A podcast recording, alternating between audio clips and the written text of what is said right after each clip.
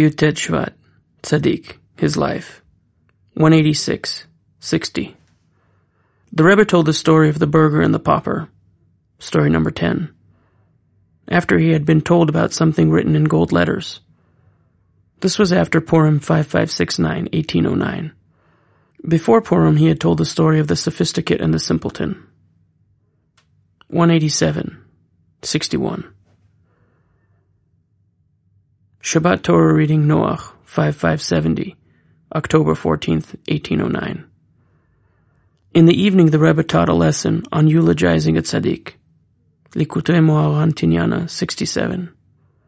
After the departure of Shabbat, we went in to see him as usual, but he indicated with his hand that we should leave him. We went out at once. We were surprised because usually he would speak to us a great deal after Shabbat departed. We were somewhat disappointed and went to the house of the Rav of Breslov. After a few hours, the Rebbe sent his attendant calling us to come. My friend Reb Naftali and I came in and the Rebbe asked us to tell him the news. He would always ask us for the latest news. Reb Naftali told him of what he had heard regarding the French War, the Napoleonic Wars.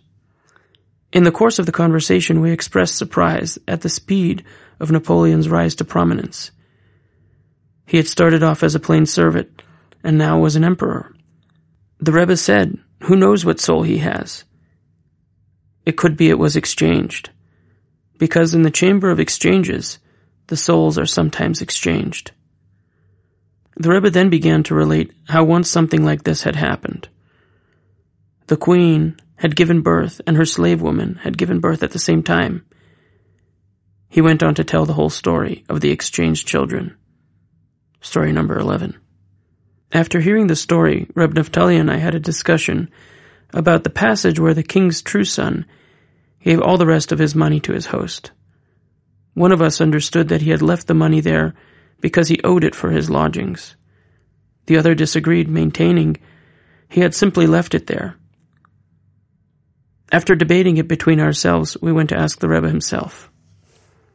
He was involved in his devotions at the time, walking back and forth in the house as he always did. He replied that the king's son just left the money there, not in payment of any debt. Later on, one of the Rebbe's most important followers was there. The Rebbe told him that a change of even a single word of the stories from the way that he told it detracted greatly from the story.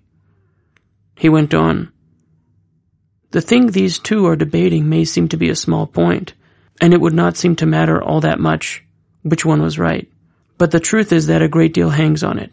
The exact detail matters very much. From this you can understand just a little how far these stories reach, for his thoughts are very deep. Anyone who comprehends even a portion of it, to whatever extent he is able, is very fortunate.